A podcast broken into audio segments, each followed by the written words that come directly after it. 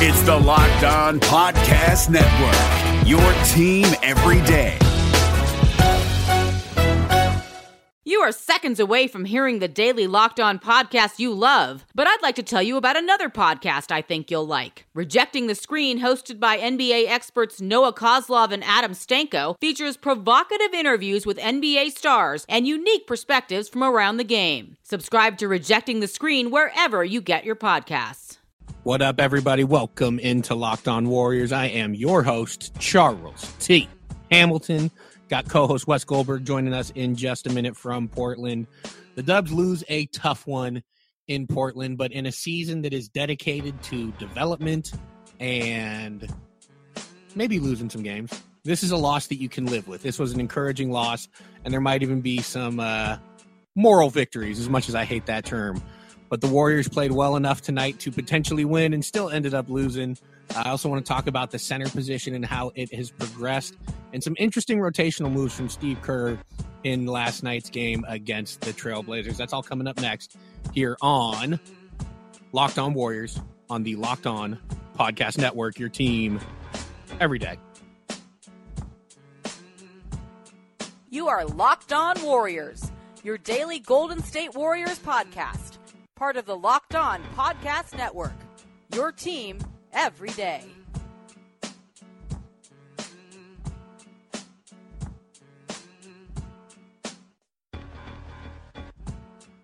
What up, everybody? Welcome into Locked On Warriors. It's your boy, Charles T. Hamilton. Wes Goldberg joining us from Portland in just a minute. But again, the Dubs lose a tough one to the Portland Trailblazers in Portland. But it, again, was an encouraging loss. They played well. And I know you guys are out there. It doesn't matter wins and losses. Doesn't matter no excuses, and there are no excuses. And the trouble is recalibrating your expectations for a season like this, where a loss against Portland, where you play well, is a good sign. Would I rather them won? Yeah, definitely. But the fact is, they played well, and a team like this can play well against a good team like Portland that has two, one superstar and another star, and still lose. And that's what happened. Steve Kerr had some interesting rotational moves tonight that I want to talk about. I want to talk about the game. And I want to talk about the center position that's really coming together uh, as of late. And we're going to do all that in just one minute. But first, if you are a Spotify listener, use Spotify Wrapped to show us your top locked on podcast of the year. Take a screenshot and tag us at Locked On Live or at CTH415, my Twitter account, or at WC Goldberg, Wes's Twitter account, and we will share and retweet. Is there anything more craveable than the smell of McDonald's fries? If someone's hiding an order of fries, they're never hiding it well. It takes one whiff to trigger a fry craving that will only be satisfied the McDonald's way. So stand up if you would like to taste the smell of a McDonald's fry right now.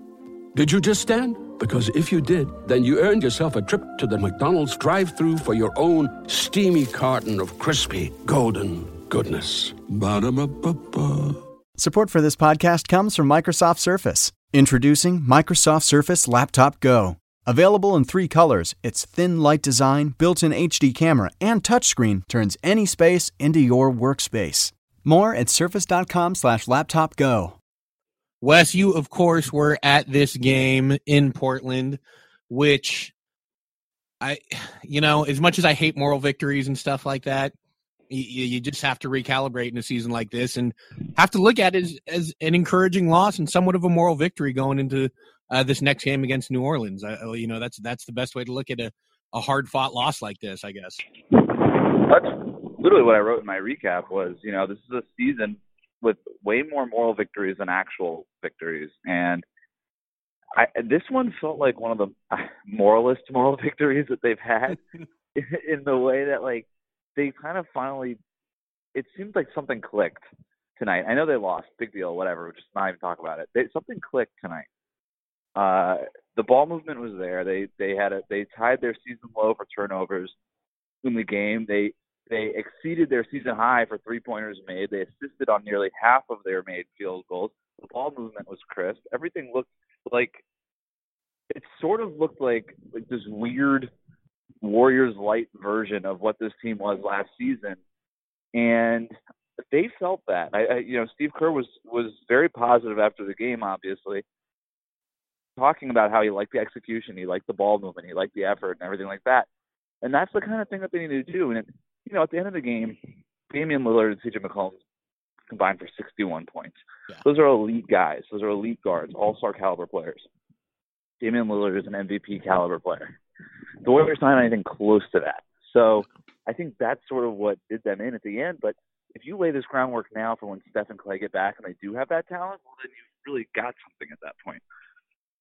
Exactly. I, you know, you mentioned something clicked. It, it was we saw some of that two man game between uh, Draymond and D'Angelo Russell that we see between Draymond and Steph, where just quick dribble handoff, get a little space, knock down a three.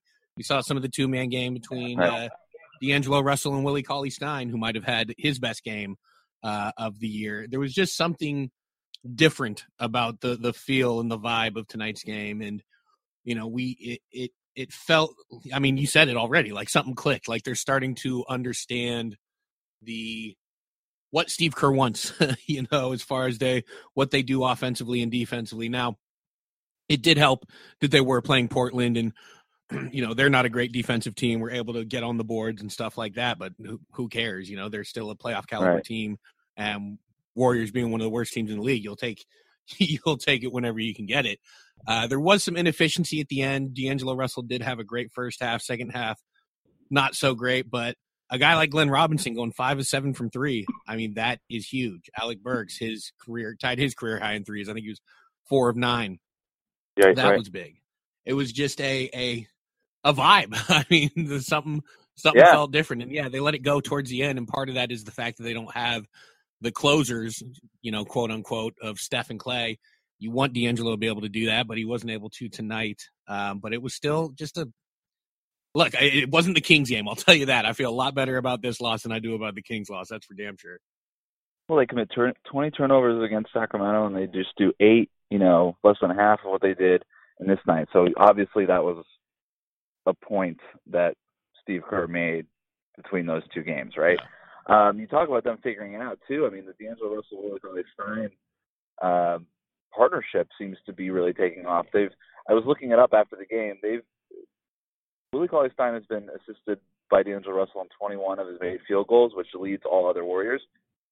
Five of those have come in the last three games, so it doesn't sound like a lot, but when you can, if you think about it from like a percentage standpoint, that's quite a bit. So it does feel like that two man game is starting to ramp up into what we kind of expected it to be. I mean, we kept talking about Willie Cauley Stein and D'Angelo Russell in the preseason as something that could be sort of a foundational part of the offense, and it really wasn't that for quite a long time. I think injuries had a lot to play into that, but lately it seems to be working. Uh, one, D'Angelo Russell found him on one like long kick ahead from behind half yeah. court, and they had like this nice little drop pass to him on the move, and so they're starting to figure out each other's the, the way each other move, the, the the the pace that they both play at, and things like that. And I think that could be a big part of what they're doing moving forward. So you have that two man game in addition to just the swing swing offense that Steve Kerr likes, kind of starting to take shape here. Mm-hmm. And again, it's not about winning games, but it's just sort of about seeing something that resembles what the Warriors want to be at some point, and they're starting to get there. Maybe. Yes. Yeah. Let's hedge our bets here uh, especially because we there was a couple years ago where it felt like you know we saw the progress that, that Steve Kerr kind of wanted, and then they took a step back. But without players, you know they they left the game healthy as far as we can tell. So without there being player movement within the next couple games, they can continue to build on this. Hopefully, uh, the you know player movement that would disrupt whatever progress they've they've been able to make. One of the problems tonight was, you know, they were just so inefficient inside the arc. They shot 42% from three uh, play. You know, we're, we're shooting really well from uh, from three, and they shot 38 percent from two. Uh, Alec Burks went six of 20, but was four of nine from three. D'Angelo Russell nine of 23, but five of 12 from three. It's it's just too bad. It's just one of those nights where you get a good night from three and you end up wasting it by by not shooting well enough from two. But even even with that being said, again, good night for them. I thought defensively they were solid on uh, Damian Lillard until the end, and you know that's understandable. He's going to go off. He's a he's a superstar. Well, the other thing that they they got better defensively as the game as the game went on. In the first quarter, the the Trailblazers shot 60% overall. By the end of the game, they had shot like 42% or something near that by the end of the game. So that dramatically dropped off, and I, it, it feels like this team is starting to like like Steve Kerr is always going to give them like halftime adjustments, right? Like that's always going to happen. But it sounds like they're they're they're finally like hearing the halftime adjustments and then being able to download them and process them and then execute them on the floor. It, that is another kind of part of the progress. I mean, this is that's again kind of a sign of the old Warriors, right? Is you know it, it could get a little sloppy and clunky in the first quarter when they don't really care when they you know when they were a super team, yeah. but the defense gained strength as the game went on, and it kind of felt like that tonight. I mean, CJ McCollum scored 10 points in the fourth quarter. That's unfortunate, but when you only have like one plus positive perimeter defender, somebody's going to shake loose, and it just happened to be CJ McCollum. Like at least it wasn't Damian Lillard, and you yeah. know that the message to this team was don't let Damian get hot, and they didn't, and CJ did, and that's just going to happen when you're playing with that roster. But like had Klay Thompson also been out there, well, all of a sudden you've got another plus defender to put on Klay Thompson, and they probably win this game easily. Um, and so that's sort of what you got to look at is like the bigger picture of, all right, are the fundamentals in place? Is the depth in place now? When Steph and Klay come back, they'll have the closer with Steph. They'll have the two-way player with Klay. All of a sudden, like all of these close losses that we keep talking about that end up that result in moral victories will actually be real victories. No, definitely. Uh, coming back from injury tonight, Eric Paschall, he was fine. Went uh, five of ten from the field, eleven points, four rebounds, two assists, one steal.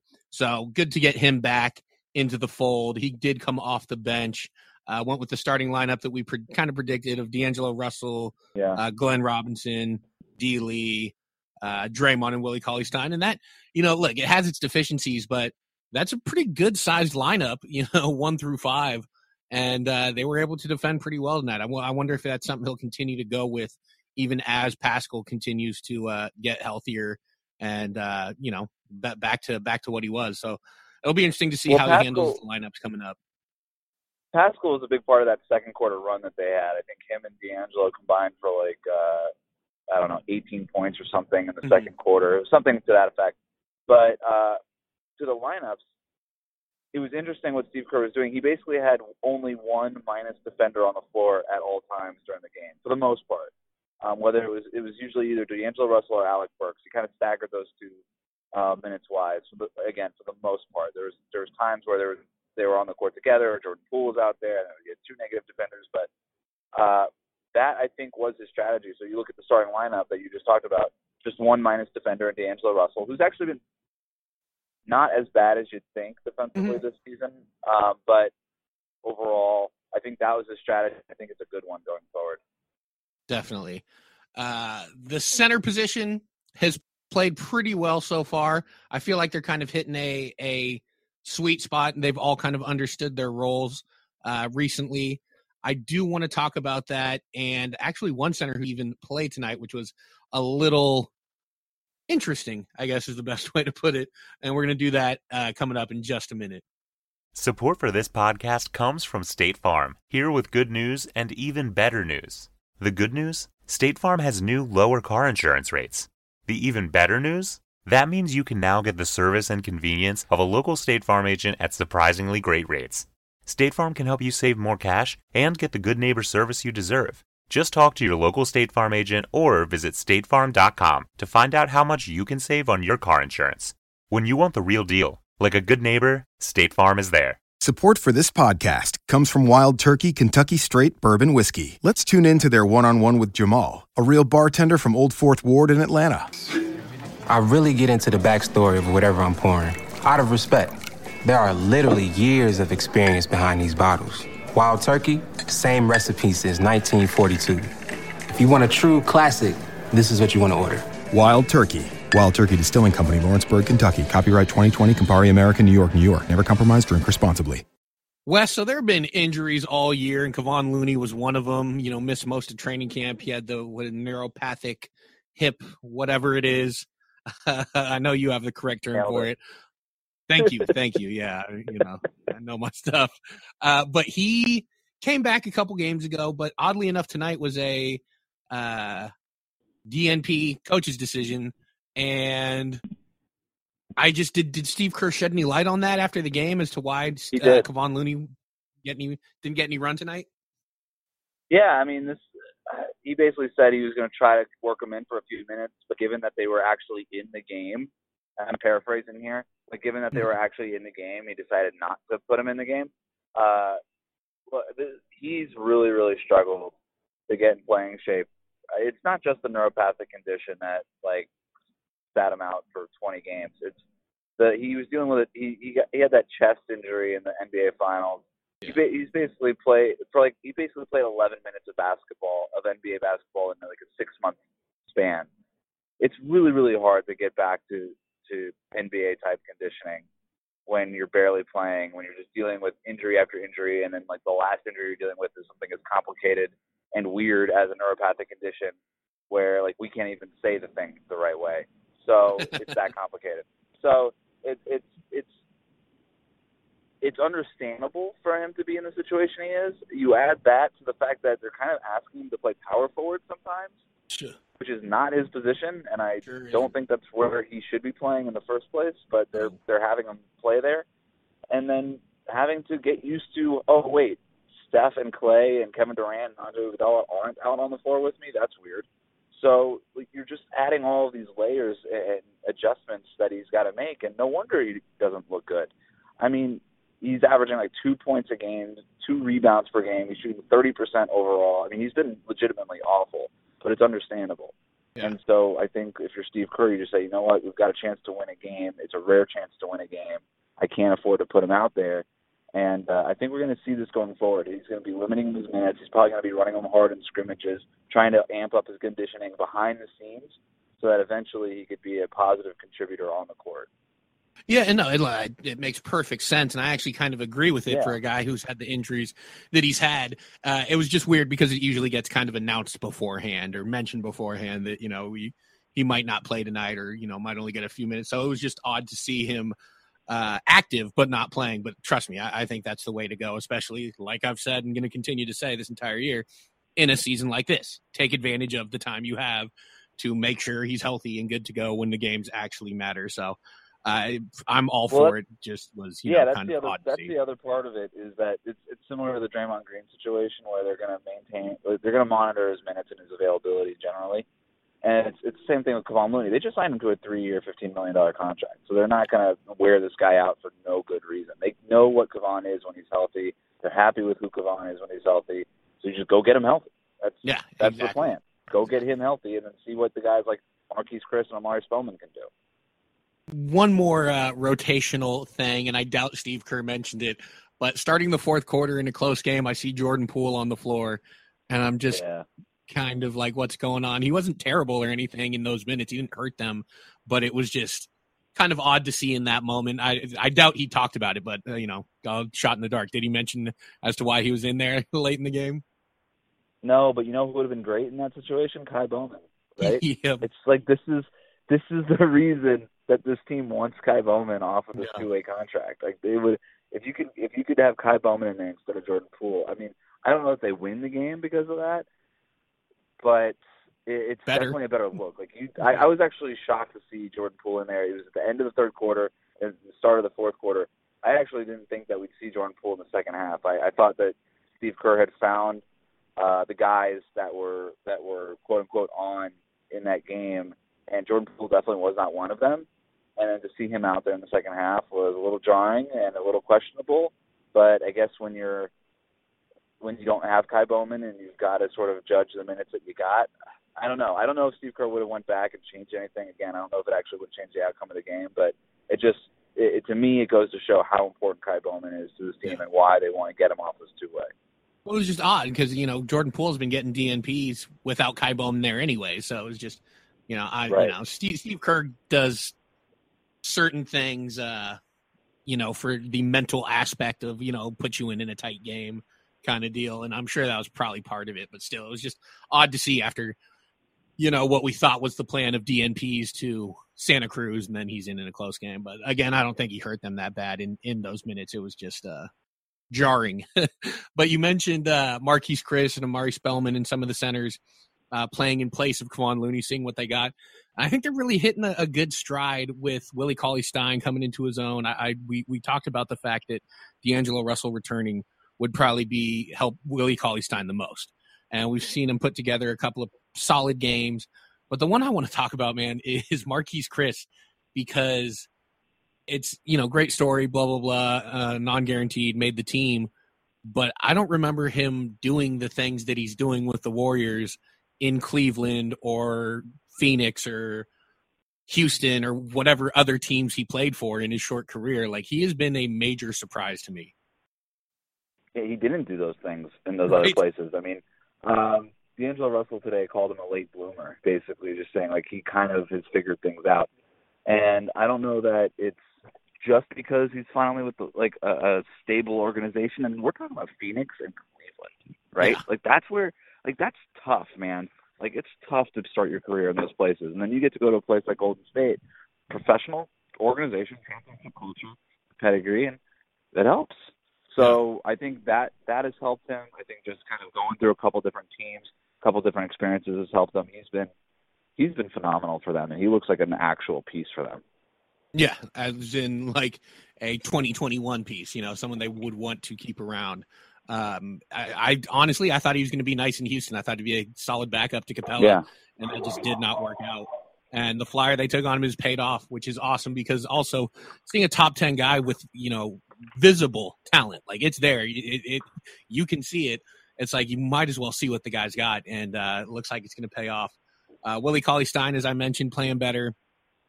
Omari Spellman obviously has played well as well one of the things that I'm really liking about these young guys is just the way they rebound. You know, none of them are dominant, yeah. but when you look at the offensive rebounding rate for Spellman and for Kevon Looney when he returns, you put them on the floor with guys like Klay and Steph when those extra possessions are going to matter that much more, or they'll be able to cash in on those extra possessions that much easier.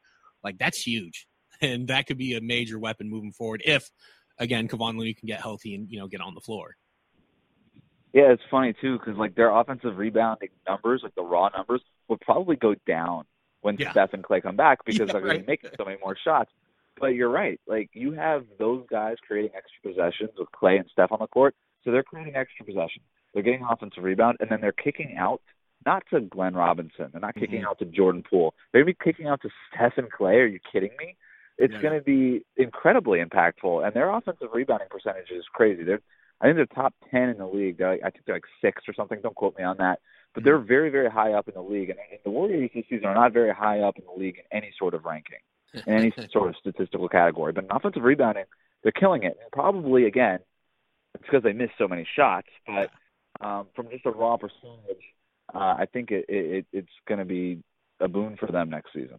Hey, don't forget free throw percentage. Okay, they're top one of the top teams in free throw percentage which actually came to bite them in the ass tonight. They did not shoot very well from the line, which also hurt them uh, against Portland. But you know what?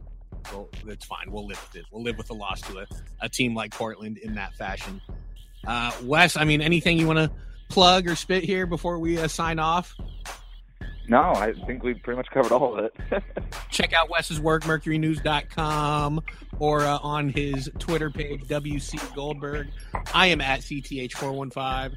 We'll be back with you tomorrow with another episode of Locked On Warriors on the Locked On Podcast Network, your team every day. You are Locked On Warriors, your daily podcast on the Golden State Warriors, part of the Locked On Podcast Network. Your team every day. Hey, Bay Area sports fans. This is Ben Kaspick, host of the Locked On Giants podcast, which should be the next Locked On podcast you fire up in your feed. The MLB offseason is closing in, and I'll have you covered every day, breaking down the rumors, speculation, and transactions that'll shape next year's Giants team. Subscribe to Locked On Giants right now on your favorite podcast provider.